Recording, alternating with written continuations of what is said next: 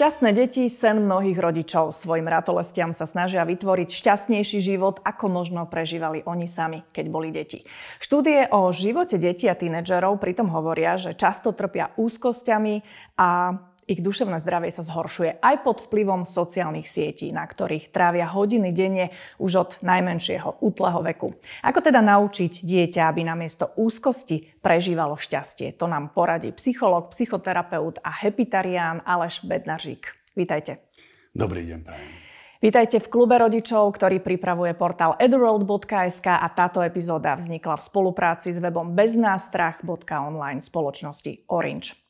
Ďakujem pekne, že ste prišli a že nám tak trošku prepojíte tú tému šťastia, možno hľadania šťastia práve na internete, na sociálnych sieťach, lebo to je veľká vec, s ktorou sa mnohí rodičia potýkajú a najmä deti a tínedžeri.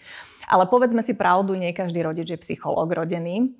Čiže existuje nejaký úplne jednoduchý návod, ako sa vcítiť do duše dieťaťa a teda odhaliť, čo cíti? No keby to bolo také jednoduché, tak by sme nemuseli vytvárať také množstvo obsahu a písať knihy. A... Ale môžeme sa rozprávať o nejakých návodoch a postupoch, čo by mohlo pomôcť. Akože vžiť sa do duše dieťaťa je veľmi, veľmi ťažké z jednoduchého dôvodu, že málo kto z nás, vrátane mňa, si pamätáme, ako to bolo byť predškolákom. Že to nám neostáva v hlave. Takže ak by sme rozprávali o predškolákoch, potom školákoch a treba z tínedžerov, že by som to naozaj tak akože rozdeľoval, lebo ten, ten psychologický, neurologický a aj ten sociálny vývoj detí je veľmi dôležitý, hlavne ak chceme prepájať hm, tie sociálne siete alebo ten online svet s tým offline svetom. Takže môžeme baviť že o ktorej skupine sa bavíme teraz, lebo na tom celkom záleží. Mm-hmm. Tak skúsme to zaramcovať možno deti od 6 rokov, plus tínedžeri, lebo školáci, to je áno, okay. školáci a tínedžeri. Okay. Určite teda už aj v mladšie deti sa stretávajú s technológiami, lebo vieme, ako rodičia často uh, trávia voľný čas, že teda strčia im do ruky mobil, ale skúsme to teda takto zaramcovať. A možno už rovno si povedať, že či sa dá dostať do duše dieťaťa, ak teda trávi čas na telefóne. Ťažké otázky. akože dá sa s tým dieťaťom rozprávať, že čo prežíva. Hej, že aj, aj tí školáci už vedia niečo povedať, alebo vedia odpovedať na otázky, keď sa pýtame tých detí, že čo tam pozeráš a ako to prežívaš, aké to pre teba je, čo ťa tam zaujíma, čo ťa priťahuje. A to sú tie pozitívne otázky. A potom, že sú tam aj nejaké veci, ktoré sú ti nepríjemné. A tie deti na to povedia. A samozrejme, že je dobre sa nepozerať len na to svoje vlastné dieťa, ale si aj čítať a pozerať nejaké výstupy zo štúdií, aj zjednodušenej forme, treba aj na vašej, na vašej, na vašej stránke, pretože ne každé, každé dieťa síce je iné, ale všetky sa majú v podstate rovnaké princípy. Ja to zase teraz zjednoduším, že naozaj by som odlišoval ten online svet od toho offline sveta. A jeden z tých kľúčových princípov je, že keď má dieťa dobré zázemie v tom offline svete, to znamená, že má dobré vzťahy s rodičmi, so súrodencami, s kamarátmi, so spolužiakmi v škole, e, s kamarátmi na krúžkoch, tak ten online svet je o to menej pre tie deti príťažlivý. Že keď som zakotvený v priateľstvách a v činnostiach, ktoré ma bavia v tom offline svete, tak až tak ma veľmi neťahá do toho online sveta, lebo ten online svet nemá toľko rozmerov. Že to je, stále je to ploché, stále je tam iba zvuk a obraz. Má to niektoré svoje plusy, napríklad, že je neustále vzrušenie, čo na, to, na rozdiel od toho offline sveta, kde vlastne tie deti musia svojou vlastnou aktivitou vytvárať niečo, hej, že musia byť v činnosti, ktorá potom prináša naspäť to uspokojenie dopamínové keď už teda idem na, na, do tých princípov, že na tom online svete to dopaminové uspokojenie je naozaj na dotyk prsta a môže byť spúšťané aj tisíckrát za hodinu, na rozdiel od toho offline sveta, kde keď chcem hrať futbal, tak musím vynakladať veľmi rôznorodú námahu od toho, že sa dohadujem so spoluhráčmi a ne vždycky to vyjde a lopta robí len to, čo jej poviem s nohou a, ale, a tá je tá pointa, že sú to rôzne formy uspokojenia. Že na tom online svete je to naozaj také, taký typ uspokojenia, ktorý vedie k závislosti, lebo je to veľmi jednoduché z hľadiska vlastnej aktivity a je to veľmi uspokojujúce, ale plochým spôsobom uspokojujúce z hľadiska toho hormonálneho, neurologického, že to dáva stále pocit, že sa niečo deje, ale neprináša uspokojenie, že som niečo urobil. A to je akýby ten veľmi ďalší kľúčový rozdiel, že v tom reálnom svete máme pocit, že ovplyvňujeme svojou komunikáciou, s tým, jak sa staviame k veciam z hľadiska nejakého nastavenia mysle, s tým, ako komunikujem, že vidím, že ovplyvňujem vlastnými silami svet, niekedy viac úspešne, niekedy menej. A toto vedie k budovaniu prirodzeného pocitu, že mám kompetencie a prirodzeného sebavedomia, lebo to sebavedomie, jedna z tých aspektov sebavedomia je, že, že viem, že keď niečo začnem robiť, tak sa to začne diať a dosiahnem nejakú, nejaký výstup, nejaký produkt, nejaké kamarátstvo, niečo, čo si cením. A toto na tom online svete je veľmi málo. Dobre, ale no. Hovorili ste, že teda kľúčové sú tie kamarátstva a vzťahy v tom offline svete, ale my predsa vieme, že táto mladá generácia už nerozdeluje veľmi svet na virtuálny a reálny a na druhej strane tie kamarátstva ale fungujú s telefónom v ruke. Že keď sa pozrieme na skupinku detí, ktoré sú vonku, mm. tak má každý telefón v ruke a púšťajú si videá napríklad. Čiže dá sa to úplne takto ešte? No určite to, že keď decka spolu sedia a púšťajú si videá a rozprávajú sa o nich, bavia sa o tom obsahu tých videí alebo o tej forme, tak to je v poriadku, lebo to je obsah, ktorý spoločne zdieľajú a že to sa nestáva až tak často, ako by sme chceli, lebo veľmi veľa obsahu oni si pozerajú sami a každý niečo iné, lebo toho je tak veľa. Ako keby, že má mať spomienkový optimizmus, že skrátka za našich čias, čo sú 80.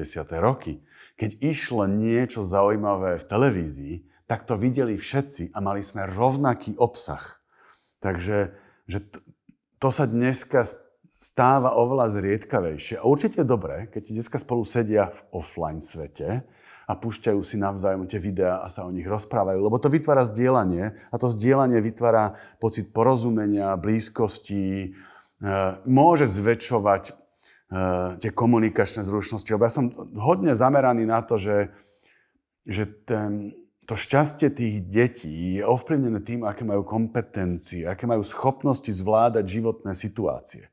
A že to na tom online svete je dosť, dosť oklieštené. Samozrejme, keď deti začnú vytvárať videá, začnú produkovať vlastný nejaký obsah, tak to prináša zase iný typ uspokojenia, aby som to zjednodušil, že je iné konzumovať a iné je produkovať. Je iné tvoriť a je niečo iné iba sledovať, jak iní to, to robia. Takže ja nezatracujem vôbec ten online svet, však ja tiež som veľa v online svete a, a som veľmi rád, keď vidím mladých ľudí, väčšinou už to je okolo toho tínedžerského veku, kedy začínajú produkovať sami obsah typu, že komentujú nie, nejaké dianie, vyjadrujú sa k svojmu prežívaniu, k nejakým udalostiam. A toto je porovnateľné, dokonca v mnohom lepšie, ako keby sa rozprávali len traja v skupine, lebo oni môžu potom prehovárať k 30, k 300, k 3000 ľuďom a mať ten, mať ten feedback na tú svoju produkciu. Takže v tomto to je dobré. A keď sa vrátim k tým kamarátstvám, ono dá sa mixovať online a offline kamarátstva, že to je dokonca dobrá vec, ale funguje to dobre naozaj len vtedy, keď ten základ je v tom reálnom svete. Že keď si vytvorím to priateľstvo z očí v oči pri nejakej činnosti a potom, keď komunikujeme cez rôzne aplikácie, tak to je len dobrý upgrade k tomu. Chceme dnes odpovedať na otázku, ako naučiť dieťa namiesto úzkosti prežívať šťastie, ale skúsme si možno povedať, čo vnímajú deti pod tým pojmom šťastie. Čo pod tým vidia? No, v tej, v, tej, v tej detskej hlave, alebo v tom detskom organizme, lebo to nie len hlava, ten pocit šťastia je ovplyvnený tým, ako sa cítia vo vnútri. Ako sa cítia telesne a ako sa cítia mentálne. Ale to je prepojené, hej? že keď sme chorí fyzicky, tak to ovplyvňuje aj ako sa cítime mentálne. Takže, keďže to je celoorganizmová reakcia, veľmi môže byť veľmi pestrá, ale tie deti vyhodnocujú, že mám sa dobre, cítim sa dobre. A, to ostáva až do dospelosti, aj keď potom v tej dospelosti je to košatejšie. Takže deti vyhodnocujú, že sú šťastné, keď sa tak cítia a možno ten upgrade tej otázky by mohol byť, že ktoré situácie im prinášajú potom ten pocit toho šťastia. Mm-hmm. Takže ktoré situácie? A to sú... Hľadajú ho na internete aj teda, ten, ten Jasné. pocit šťastia? Jasné, že ho hľadajú na internete. Tam, da ja sa vrátim teda k tomu akože všeobecnému najprv, že stále platí, že tie deti práve od toho školského veku a najsilnejšie v puberte majú najsilnejšiu potrebu byť súčasťou skupiny. Špeciálne tí tínejdžeri. Tínejdžeri sú, keď tam povedať tak, že naprogramovaní, že musia v tej skupine sa cítiť zapadnutí, dokonca v nej nejako vynikať, cítiť sa prijímaní, cítiť sa obdivovaní a preto to sú ochotní urobiť neuveriteľné veci, lebo im to pomáha sa oddeliť od tých rodičov a zapadnúť do novej skupiny. A u tých, u tých menších detí na tej, na tej základke, na tom prvom stupni, tam oni veľa ešte majú tej túžby učiť sa sami od seba, ono ich to teda v škole častokrát prejde, ale že, že učiť sa, že jedna z tých vecí, ktorá prináša hlboké uspokojenie, je poznávať nové veci a druhé uspokojenie je urobiť niečo a vidím, že to má výsledok. Preto oni tak radi malujú, spievajú, tancujú, čítajú, píšu, hoci čo. A keď sú v tom podporovaní, tak oni to budú zbožňovať aj na druhom stupni, aj na strednej škole. Ja doteraz lutujem, jednu vec strašne lutujem, že na, tej, na tých našich školách tá hudobná není tak ako v Amerike, že si, že si človek môže vytvoriť kapelu mm-hmm. a majú tam tie nástroje a je tam ten zbor. Ja neviem na nič hrať, neviem poriadne spievať, nemám sluch, ale kebyže to existuje, tak to je jedna z naj... hrať na hudobný nástroj v skupine a spievať, to je jedna z najkomplexnejších a najuspokojujúcejších činností. A, a tým sa vrátim k tej, vrátim k tej pointe, že to, čo prináša deťom šťastie, je pocit, že sa učia nové veci a vidia, jak sa v tom zlepšujú a jak sa v tom menia. A keď to ešte môžu robiť s ostatnými, tak to je o to, o to silnejšie. Že ak, ak by som mal porovnať, že hrám si sám na flautu a hrám na flautu s niekým ďalším, kto hrá ešte na klavíri, že hráme nejakú skladbu a spolu, tak to je oveľa, oveľa silnejšie. Neporovnateľné. No a hľadajú teda tento pocit aj na internete? Jasné, že hľadajú. Ja častokrát mám pocit, že tam nevidím, takto, že ne, ne, není to pocit. Nevidíme úplne priamo prepojenie, že či to je tým, že keď sa deti cítia osamele, tak hľadajú ne, ten kontakt na internete, alebo ten kontakt na internete im má pomôcť zachrániť tú osamelosť. Alebo vytvára a posilňuje tú osamelosť. Tak, to som zle povedal. Takže, a, ale že náš mozog totiž není úplne naprogramovaný na to, aby sme vstúpili do toho online sveta, kde zrazu chýba strašne veľa rozmerov, ktoré tie deti potrebujú. A to sú napríklad tie zmyslové vnemy. A že to je problém, že zatiaľ ešte nemáme v tom online svete vytvorený spôsob, ako uspokojiť všetky zmysly. Že keď sme na internete, tak sa nehýbeme. Nie? Že zase sa vrátime, už sa cítim jak môj otec, keď som sa ho pýtal na základnej škole na nejakú banálnu otázku, tak ho vždy začal od Adama, tak to teraz idem urobiť ja. Ale myslím, že by to mohlo pomôcť našej diskusii, že, že evolúcia nás vybavila tromi, zjednodušujem, ale tromi vecami, v čom sme, že čom sme my typicky a potrebujeme to. Že náš mozog je sociálny, náš mozog je, alebo telo je outdoorové, že máme potrebu byť vonku a náš organizmus je pohybový, že my sa musíme hýbať, byť vonku a byť v kontakte s inými ľuďmi. A ten Internet nám v nejakej miere uspokojuje ten sociálny kontakt. Ale princíp je, že keď máme v ruke mobil, tak vlastne sa nemôžeme hýbať. A keď máme v ruke mobil, tak väčšinou ani nevnímame, že či sme vonku alebo vnútri, ale väčšinou sme vnútri. Takže že kebyže idem od, od predškolákov prvý stupeň, tak tam tie deti potrebujú vlastne byť s ostatnými deťmi vonku a hýbať sa. A celý ten online svet Nehovorím, že je zlý, aj keď tam je veľa nástrah, ale vlastne vypínate dve zložky. To je, že byť vonku a byť v pohybe. A ešte jedna veta, že my sa rodíme veľmi nedovyvinutí. Preto, aby ženy mohli porodiť deti, tak sa deti vlastne rodia nedovyvinuté. Na rozdiel od koňa, ktorý sa narodí, tak už za chvíľu beží a, a môže normálne fungovať. A, a ten náš mozog, a to je tá pointa, náš mozog a cez to centrálna nervová sústava a celý zvyšok organizmu sa dovyvíjavajú a sa dovyvíjajú, dovyvíjavajú len na základe toho, že sme v neustálých zmyslových vzrušeniach, podnetoch a v pohybe a vo výkone a v kontakte so živými ľuďmi. A predsa len posledná veta, že keď sa toto nedeje, tak niektoré veci v tých vývinových oknách, ako sa tomu hovorí, keď sa v tom vývinovom okne, napríklad keď sa dieťa má učiť reč, keď to dieťa, keď tí rodičia s ním nerozprávajú, alebo dieťa vyrasta v izolácii, tak tú reč sa nikdy nenaučí tak, ako by sa ju naučilo pri plnej interakcii so súrodencami, s rodičmi, s tetami, s babkami. A toto platí aj na veľa iných vecí. Však Rozprávam sa s lekármi, nebola to posledná veta. Rozprávam sa aj s lekármi, čítam rozhovory s učiteľmi, s telocvikármi a oni hovoria, že deti sa nevedia hýbať. Deti sa boja hýbať, lebo sú gramblavé. A sú gramblavé, pretože sa nehýbali, lebo tie prvé dlhé roky, dajme tomu, že prvých 8-10 rokov, miesto výcviku 100 tisíc hodín mali výcvik 1000 hodín. Rozumiem, áno, to nám ukazujú aj mnohé štúdie.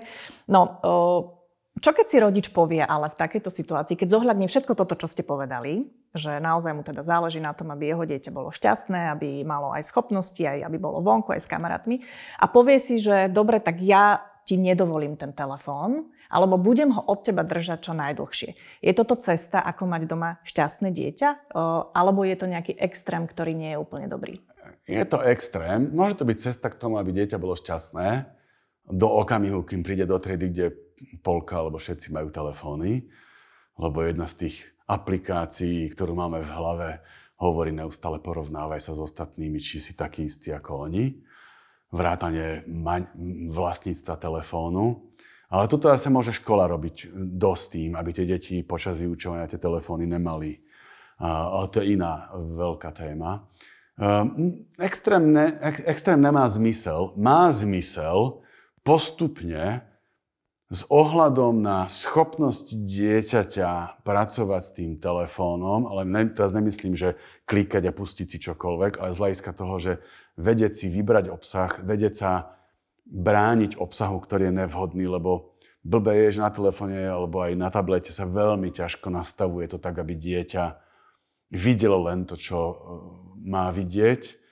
Takže dá sa s tým pracovať tak, že postupne, akurát, že ja aj keď čítam tie posledné odporúčania pediatrov a psychológov, stále sa mi zdá, že tie hranice posúvajú nižšie, aby vyšli v ústretí tomu, jak nás tá technológia zahltila. Že v princípe, ja osobne si myslím, že dieťa do troch rokov by...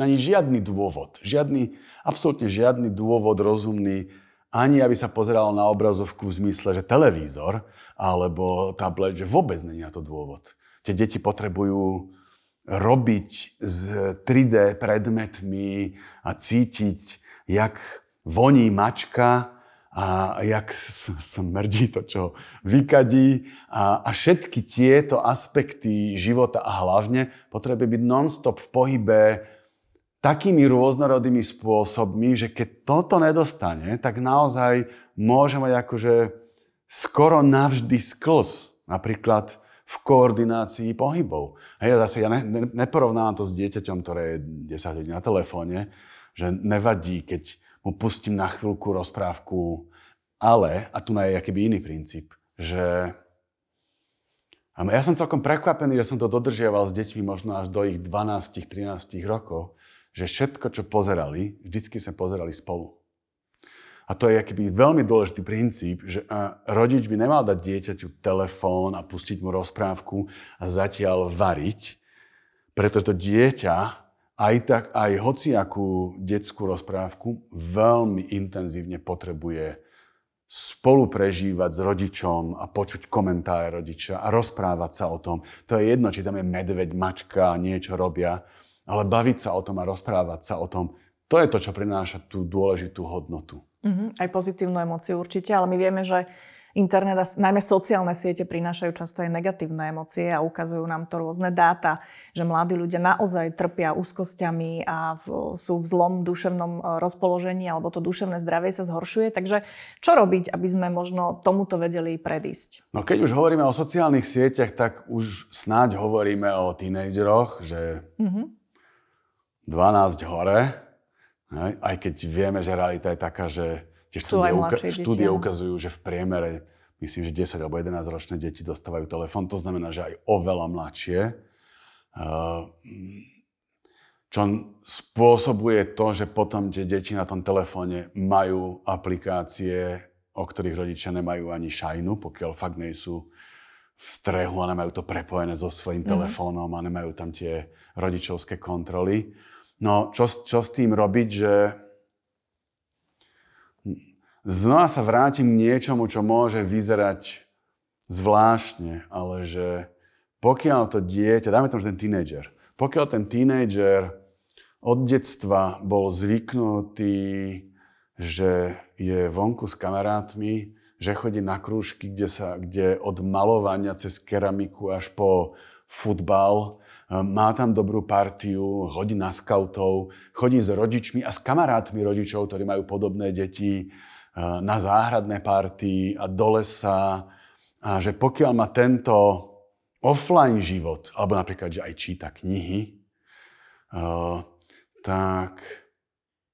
A mám s tým aj reálnu skúsenosť, že tie deti menej, tých tínežerov, potom menej uspokojuje ten, tie sociálne siete. Lebo na tých sociálnych sieťach síce je veľa vecí zaujímavých, ale zároveň oni potom to potrebujú zdieľať s tými reálnymi kamarátmi. Samozrejme to môžu zdieľať tak, že si akože napíšu a prelinkujú si to a pozrú si. Ale že mám skúsenosť aj z rozhovorov s tínejdžerami, ktorí majú veľmi bohatý ten spoločenský život a robia produktívne aktivity v offline živote. V tom, ten, online život, ten online svet není až taký príťažlivý. Takže tá úloha toho rodiča je pomáhať dieťaťu vytvárať priateľstva, pomáhať mu hľadať veci, čo by ho bavili robiť. Hej, že keď si predstavím moje deti, že chodili na skautov a dcera jazdila na koňoch, a, tak oni, oni sa až fakt, že až vo vysokom tínedžerskom veku dostali na tie sociálne siete. Moje deti stále, a tak oni majú už 21, 24, takže zažili toto celé tak ja keď sa pozerám, že jak oni žijú na sociálnych sieťach, takže nejako. Hej, že... Tak to je, to je ten lepší prípad, samozrejme. A, no, a, a ešte, sorry, ano? a ja som ich nejako necepoval. Že, to je určite že nejako som ich necepoval. Že oni len mali ten bohatý offline život. Uh-huh. Čiže vytvoriť tú pevnú základňu tých offline vzťahov a potom áno, ten online život možno niektorí nebudú vyhľadávať, ale vieme teda, že to je naozaj svetlý príklad. Realita je asi taká, že mnoho mladých sleduje aj influencerov, vidíme fotky na internete s filtrami, hej, kde vyzerajú tie ženy dokonale, dievčatá vyzerajú dokonale nereálne a nikto tým mladým možno nevysvetľuje, že to je úplne nereálny obraz, čo môže im spôsobovať aj nejaké negatívne emócie. A teraz Skoro otázka, len samé negatívne. Áno, negatívne, negatívne emócie. No. A teraz otázka, sú schopní tínedžeri možno nejak si vyhodnotiť, že tých negatívnych emócií, ktoré mi prináša táto sociálna sieť alebo tie fotky s filtrami, už je toľko, že už by som si možno mal dať pozor, či na mm, ten to... telefon chodím alebo nie? Rozumiem. Tu sú dva prúdy protichodné, akože v nás, v, v našom organizme, v našej mysli. Jeden je, že tie sociálne siete spúšťajú naozaj intenzívne ten dopaminový okruh, to znamená, že prináša to obrovské uspokojenie, lebo je tam vždycky nový vzruch, nový obrázok, nová téma, nový človek. A toto spúšťa ten dopaminový okruh, ktorý sa ale otupuje postupne. Takže, tak ako pri heroíne. A že potrebujeme viac a častejšie. A tým pádom to priťahuje k tomu, aby sme ďalej konzumovali, lebo chceme mať z toho ešte viacej uspokojenia, lebo ho necítime tak rýchlo. A zároveň je druhý aspekt, ktorý je rovnaký, akože v tom tele, a ten vyvoláva tie úzkosti, spúšťa kortizol, stresový hormón a, a prináša frustráciu a vnútorné porovnávanie sa s tými druhými. A toto vybalancovať, toto nevedia ani dospelí. Že keď sa pozrieme na rodičov tých tínedžerov, keď sa pozrieme na chalanov, čo nás natáčajú, tak sú na mobiloch. Hej, že nič proti ním, ale že to sú už dospelí ľudia a, a naprosta väčšina dospelých ľudí tiež dosahuje tie vysoké čísla e, sledovania internetu v jednovakých aplikáciách. A že tá závislosť, a to je ten problém, tá závislosť je silnejšia ako, ako ochota a schopnosť prekonať negatívne emócie, negatívne myšlienky a aj tie negatívne telesné reakcie, ktoré sú s tým spojené. Že, že viem, že by som nemal, viem, že nechcem, viem, že mi to už po hodine určite robí zle, lebo tie štúdie ukazujú, že tak do tej hodiny to ešte môže byť akýby zaujímavé a príjemné a potom to začína byť neproduktívne, de- spôsobujúce depresívne stavy a úzkosti a neistoty. A, a posledná veta, že to rozumové pochopenie nepomáha. Že ja môžem vedieť, že pozerať sa na influencerky, ktoré majú filtre, že ja môžem všetko vedieť o tom, a aj tak ten efekt, ako mi to spôsobuje nespokojnosť s mojim telom, s mojim výzorom, s tým, jak, kde mám čo nevhodne umiestnené a s, s tým, aký žijem život, koľko mám dovoleniek, koľko mám kamarátov a akých mám kamarátov. Všetky tieto rozmery vo výsledku budem vnímať, že sú horšie, pretože my nepozeráme iba jedného človeka. Hej, že keby sa rozprávame my, iba my dvaja, a boli by sme teda 13 roční a porovnávame si svoje životy, tak možno by sme si každý navzájom závideli niektoré konkrétne detaily. Ale keď si zapnem sociálnu sieť, tak ja sa porovnávam s celým svetom. Porovnávam sa s tisíckami až miliónmi ľudí a tam nemám šancu vyhrať. Ani ja.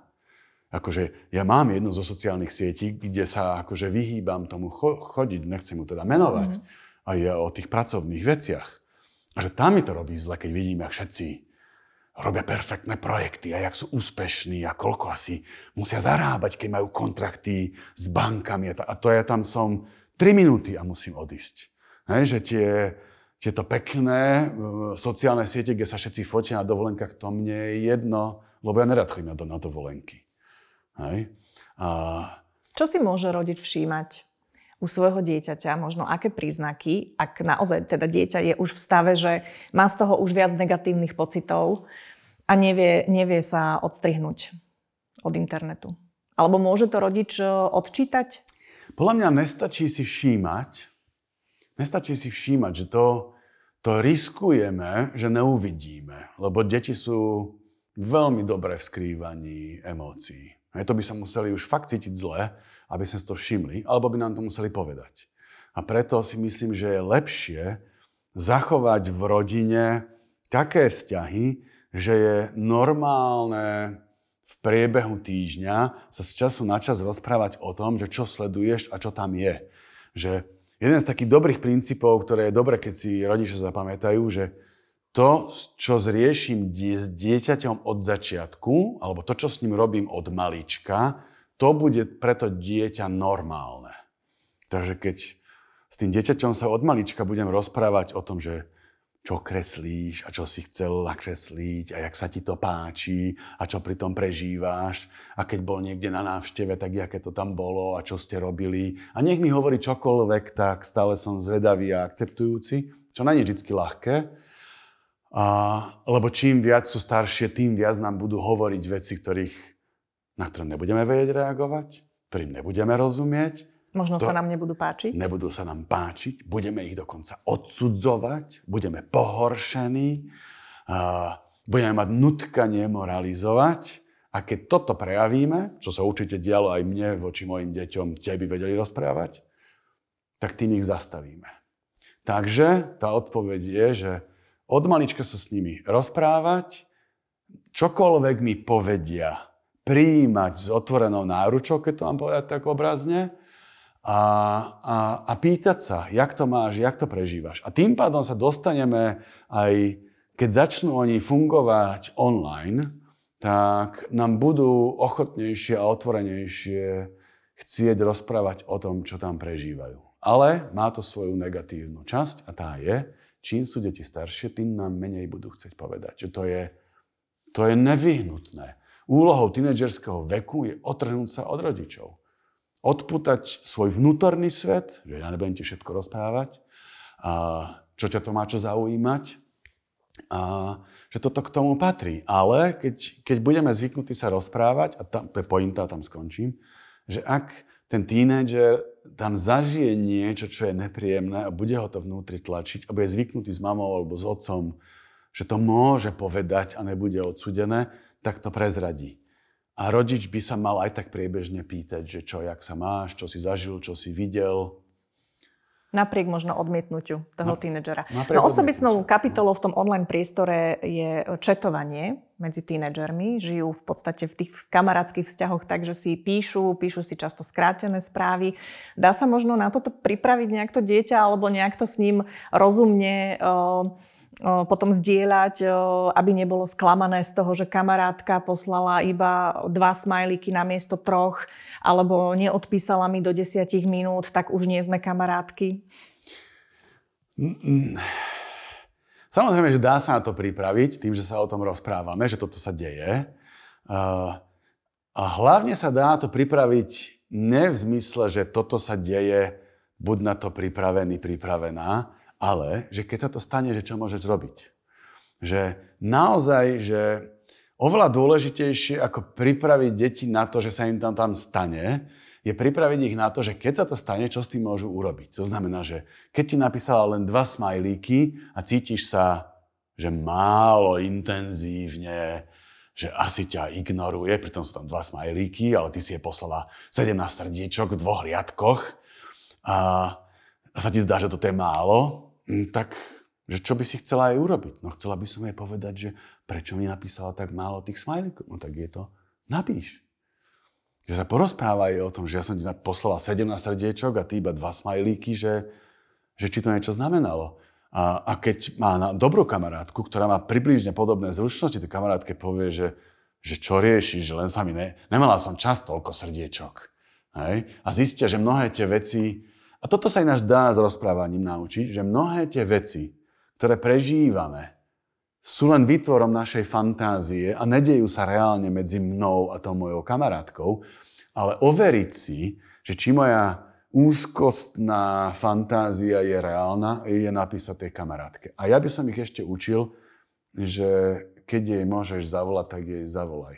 Keď môžete urobiť videočet, tak si urobte videočet. Lebo tým písaním strašne veľa vecí zmizne, nejsme schopní ich tam dať. Druhá strana si ich zle interpretuje. Presne, že záleží na počte. Nej? Tak keď mám kamarátku, tak však ťukni na ten, na ten videohovor, spoj sa s ňou a povie, že počúvaj Katka, že prečo si mi poslal len dva smajlíky? A ona povie, že je, ja nemám čas, máme návštevu, prepáč mi to, ja ťa mám rád, jak se, rada jak 17 srdiečok, len som ti to nestihla. Áno, okay, katastrofa okay. je zažehnaná, no, jasné. Hej, tak, tak, že toto, že prepojiť to z toho písania do toho video, že tu aktuálne sme spolu fyzicky. Vieme deti nejak efektívne naučiť, aby odolávali negatívnym myšlienkam, ak napríklad na internete vidia niečo, čo, čo nechcú, čo, z čoho sú smutní alebo možno vystrašení. Dá sa to? Môžeme ich naučiť dve veci. Jedna vec je, že môžeme ich naučiť, že negatívne myšlienky sa objavujú, či chceme alebo nechceme. Že to je prirodzená súčasť e, prežívania, že sa objavujú negatívne myšlienky, negatívne obrazy o sebe, o druhých, o svete, že aj, aj vidíme keby v obrazoch niečo, čo nás plaší, aj to spojené aj s nejakým negatívnym fyzickým prežívaním, že cítim úzkosť žalúdku, a že toto je, že to je normálne. Že to je normálne. Lebo, lebo niekedy máme väčšiu úzkosť tej úzkosti. Niekedy máme väčšiu hrôzu z toho, že nás vôbec také veci napadajú. Pritom kebyže, nap, vymyslím si, že ma napadne, že, je, že mám tu hroznú vyrážku a to, že to začnem potom riešiť a rozoberať a že to je keby horšie ako to, že ma to napadne. Ale keď ma to napadne, že tu mám hroznú vyrážku, a potom môžeme rozprávať o tých technikách, že čo s tým, a jedna z tých techník je, čo s tým môžeš urobiť. Že ak je to vyrážka, tak si ju môžeš zapudrovať, vytlačiť, vyliečiť, čokoľvek, alebo hovoriť kamošom hneď na počkanie, že sorry, ja mám takú hroznú vyrážku, že nečum mi tam.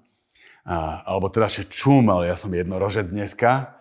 A, takže to je druhá technika, že, že zobrať to s ľahkosťou a pretočiť to že hej, že napadla ma hrozná myšlienka, ak vyzerám, ale nej som jediný, kto dneska zle vyzerá, hej, že zľahčí to, že naozaj že to je ďalšia metóda. Iná metóda je akože s niekým sa porozprávať, že povedať mu, že toto mi dneska beží v hlave a to je hrozné a som smutný z toho, že vidím, že baby medzi sebou sa rozprávajú a, a mňa nikto nezavolal hej, a, a povedať, že cítim sa vyradená a takže otázka je, že keď sa cítiš vyradená, že vždycky ten, naozaj zjednodušujem, ale vždycky ten, nejaký ten rozcestník pri negatívnych myšlienkach je, že za prvé, keď ma napadla negatívna myšlienka typu baby sa na mňa vykašľali, tak prvá otázka je, viem s tým niečo urobiť? Ne s tou negatívnou myšlienkou, s tou situáciou.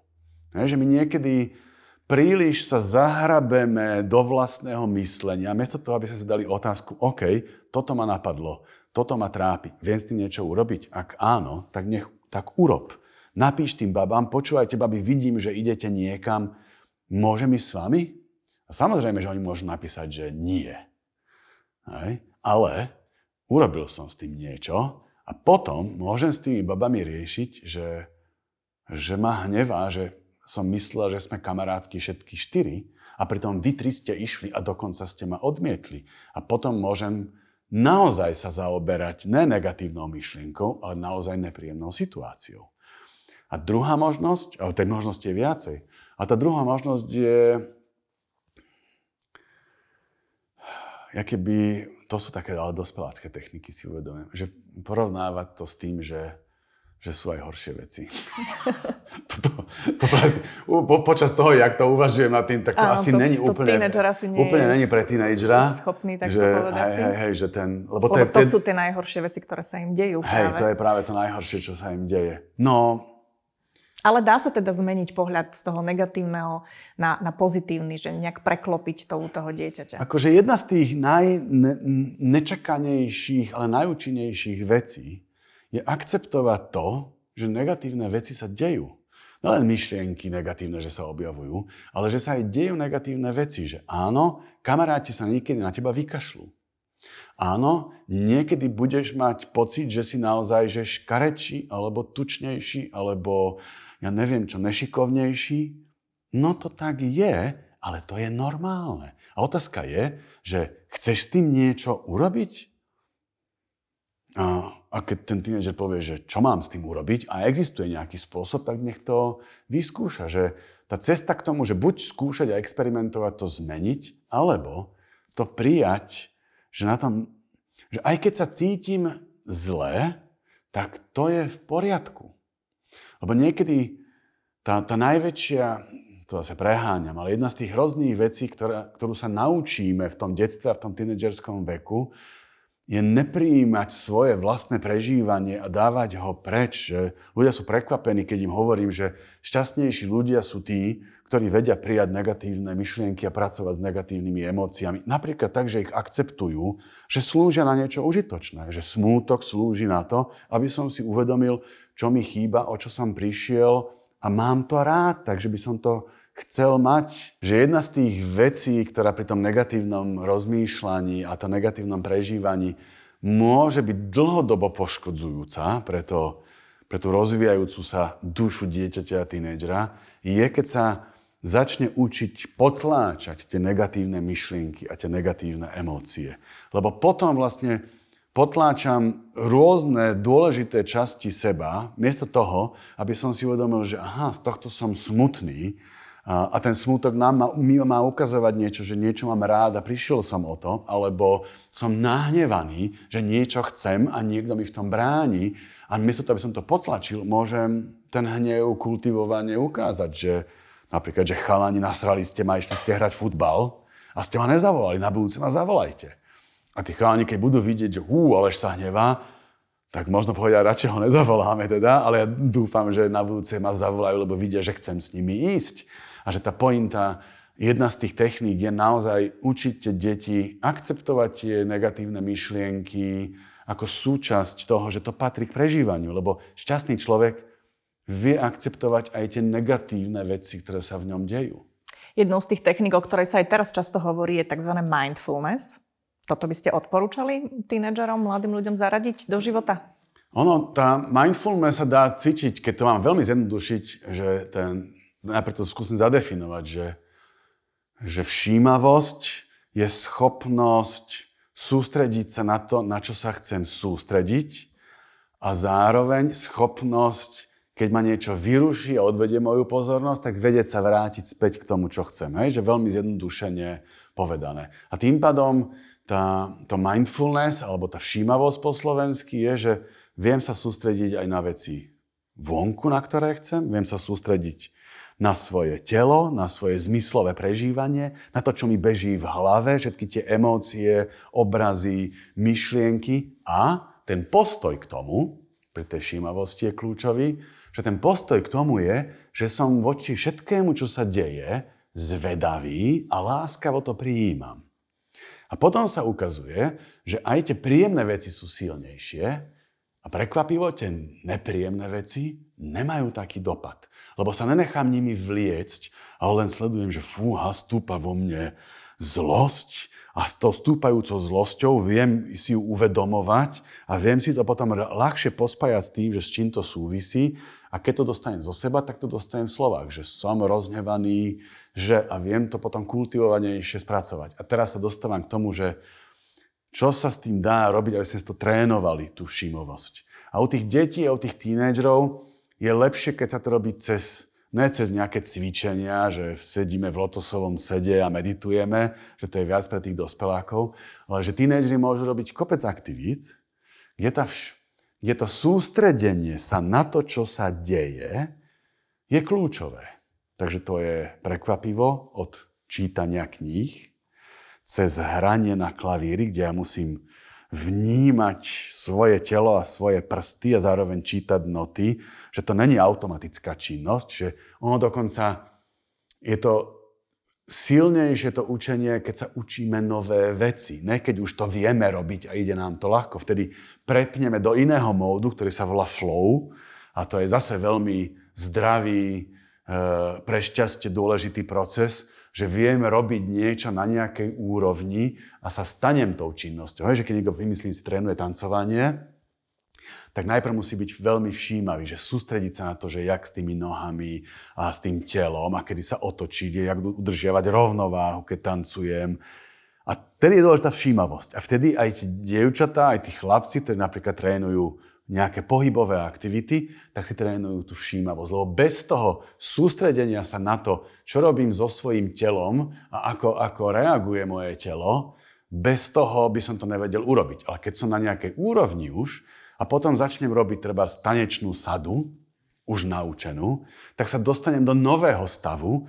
Ten stav je flow, alebo jak to nazval Mihaj Csikszentmihalyi, že, že stav optimálneho prežívania a vtedy sa stane úplne nová vec, ktorú tie deti nikdy možno nezažili a to je, že prestanú vnímať divákov, ak sú tam, prestanú vnímať svoje telo, prestanú vnímať, ako sa cítia a len sa stanú tou činnosťou. A to je tak hlboko uspokojujúce, že to chceme vyhľadávať znova a znova, ale vieme sa do toho dostať len vtedy, keď sa vieme dlho predtým sústrediť, vydržíme trpezlivo pri nejakej činnosti, že sa dostaneme na nejaký level, že už to vieme robiť a vtedy môžu zažívať a zažívajú tie deti ten, tie rôzne verzie toho šťastia. A toto sa nám ale nestane s tabletom alebo s mobilom v ruke. To je, a to je, to je problém. A to je ten veľký rozdiel medzi tým, čo, že robím niečo sám aktívne celým telom, celou myslou, alebo len tak. Dobre, takže otázka, ktorá s tým veľmi súvisí. Pomohol by teda detox od tabletu, mobilu? Ak áno, možno v akej forme? Bolo by toto možno cestou aj k týmto ďalším skúsenostiam, o ktorých ste hovorili? E, ja si myslím, že detox, detox v princípe není potrebný. Teda, det, poviem to inak. Detox je potrebný len vtedy, ak sme už uleteli a sme neustále ponorení v tom online svete a nevieme sa od neho odputať. Ale kebyže to zoberiem tak, že deti, že základná škola a stredná škola, tak tam by vlastne detox mal byť každý deň v zmysle, že mali by sme mať počas dňa iba ohraničené obdobia, kedy som online.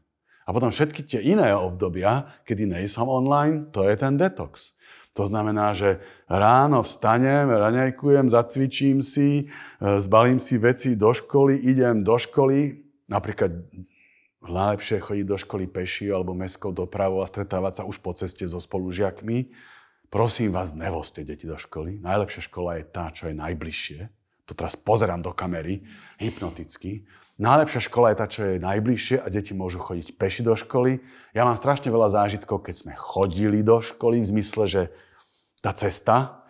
A, a že toto už je akýby ten detox. A ne, že by na mobile heď od rána a zobudím sa a mám mobil pri posteli. Že to znamená, že nemať ten mobil až do okamihu, keď mám vyhradený čas na ten mobil a si ho, si ho pozriem. A nelen to, keď mám vyhradený ten čas, tak vtedy si to fakt viem užiť. Hej, že mať nastavené tie, tie limity a tie limity by mali sa postupne a pomaličky zväčšovať, to znamená, že kedy a koľko času by sa mali zväčšovať tým, tým vekom. A potom sa stane aj to, že, a ja myslím, že žiadny rodič ma nespochybní, že návyky, ktoré sa dieťa naučí, myslím aj tie časové, že kedy sa čo robí a koľko času venujem čomu, tak tie návyky sa pestujú úplne od malička. A keď to rodič reguluje od malička, pre dieťa je normálne, že sa to reguluje. Ale v momente, ak sa stratí regulácia, tak prevládne ten smartfón. Že ja teda pripodobňujem smartfón tomu, uh, akože smartfón v rukách dieťaťa, to som si raz tak vymyslel, taký, takú story, ale poviem to stručne, že to je, keby sme dali dieťaťu nekonečnú kreditku s peniazmi, samopal do ruky, hrací automat a, a nekonečný kýbel so zmrzlinou a povedali mu, chod sa hrať. A žiadny rodič toto by nedovolil. Ale smartfón toto všetko obja- obsahuje. Tie rôzne formy závislosti, nebezpečenstva a dokonca aj míňania peňazí. Že tie deti, ktoré hrajú tie, tie hry, kde treba si zaplatiť 1 euro za hen také tričko a 10 eur za špeciálny meč, tak míňajú aj peniaze rodičov. A keď majú akože napríklad ja nerozumiem tomu, jak je možné, teda viem si predstaviť, jak je možné, že to robia rodičia a rodičia platia deťom kredity. Myslím v zmysle... Hier. Mm, aj mm, no, na tom mobile, jak sa to voláte, dáta. Uh-huh. Lebo ja, ja, ja mám 54 dáta, nemám. Na čo? Hej.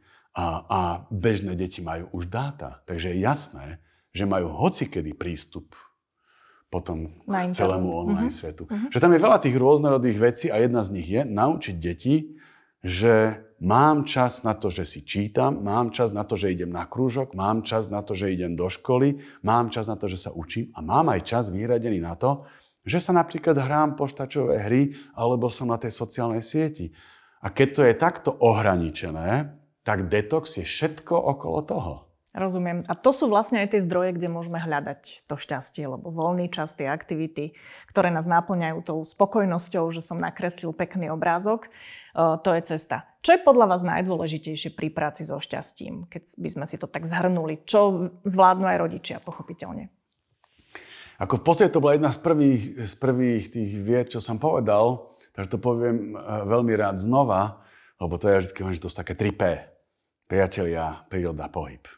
Vyzerá to banálne, ale pre deti, priatelia, tie menšie deti aj akože príbuzní, čiže rodičia a súrodenci, aj keď teda väčšina detí už súrodencov nemá. Takže priatelia, pohyb a príroda. A, a toto je dostatočne veľa a dostatočne bohaté na to, aby to prinášalo tým deťom všetko, naozaj, že skoro všetko, čo potrebujú. Hej, že byť vonku, hýbať sa, behať, šplhať, kopať do lopty, vyjednávať s kamarátmi, udobrovať sa s nimi, rozhádať sa s nimi, vymýšľať nové aktivity, že tie, že nikdy som nepochopil koncept niektorých mojich kamarátov, aj príbuzných, ktorí ako rodičia robili program svojim deťom. Že to som nikdy nerobil. Deti nepotrebujú, aby im tam rodičia zavadzali. Deti potrebujú, hm, samozrejme tí predškoláci sú trošičku na tom inak, že oni potrebujú tých rodičov, ale od školského vetu, veku oni potrebujú spolužiakov, kamarátov, s ktorými sa vedia dostatočne adekvátnym spôsobom vyblázniť, poučiť, rozvíjať a zažiť tisícky rôznych emócií, krásnych, eh, pozitívnych aj negatívnych a všetky sú dôležité. A možno rodič je tam dobrý na to, aby Ne, že keď sa stretnú skupiny rodičov a chcú grilovať. Ja mám veľmi rád eh, takého britského novinára Toma Hodkinsona, čo napísal aj knihu, že lenivý rodič mojej žene sa nepáčilo, že príliš veľa tam pije, teda pije v tej knihe a fajčí, že skrátka rodič má byť lenivý a nechať deti vypustiť, aby si mohol popiť a pofajčiť.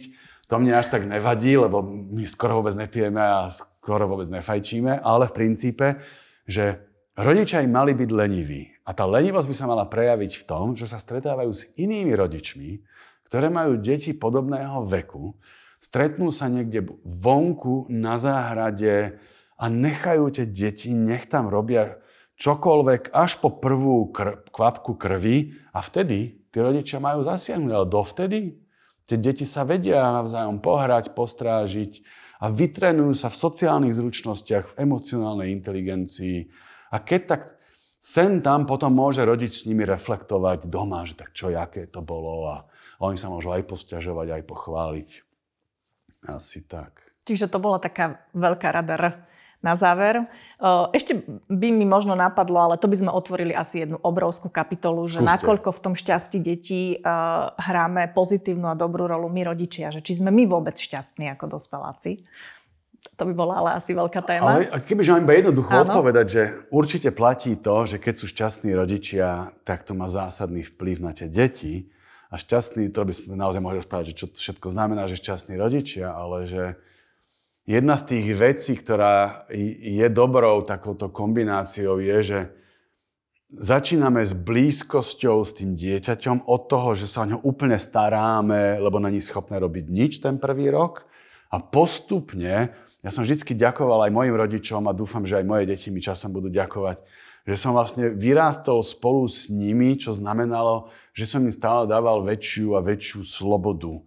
Ja som mal také heslo, ktoré som musel aj mojej žene pripomínať, že Stra- môj strach o dieťa by nemal ho obmedzovať v tom, čo chce robiť. Že ak si dieťa vymyslí, mami, ja chcem ísť na krúžok, a sa ho spýtam, že na jaký, a on povie, že na karate, a kde to je, a on povie, že na opačnom konci mesta, a rodič povie, že ale to je strašne ďaleko, a dieťa povie, ale v pohode, však ja kúpim električenku, ja budem chodiť autobusom. Dovtedy nikdy autobusom nechodilo, tak rodič má tendenciu povedať, že ne, to je nebezpečné, však si iba štvrták, nemôžeš. Náš syn to spravil a ani sa nás nepýtal. Hej. Iba zrazu sme zistili, že jazdí autobusom na opačný koniec mesta, lebo chcel chodiť na nejaké kung fu. A on to urobil správne. Hej. Ale rodič by mal tie deti akýby postupne posielať preč, chodci, chodci. A my by sme mali pomáhať tým deťom ten šťastný rodič je ten rodič, ktorý pomôže dieťaťu čokoľvek, čo ho napadne v zmysle, že kamaráti robiť niečo, že ho v tom podporiť a držať na úzde svoj vlastný strach o to dieťa.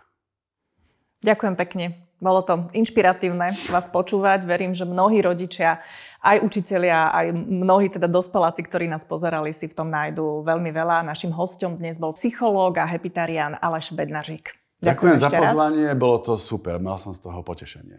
Teším sa ja, verím, že si nás nájdete opäť na budúce. Sledovali ste klub rodičov, ktorý pripravuje portál eduworld.sk a táto epizóda vznikla v spolupráci s webom beznástrach.online spoločnosti Orange. Želám vám všetko dobré, buďte zdraví a dovidenia niekedy na budúce.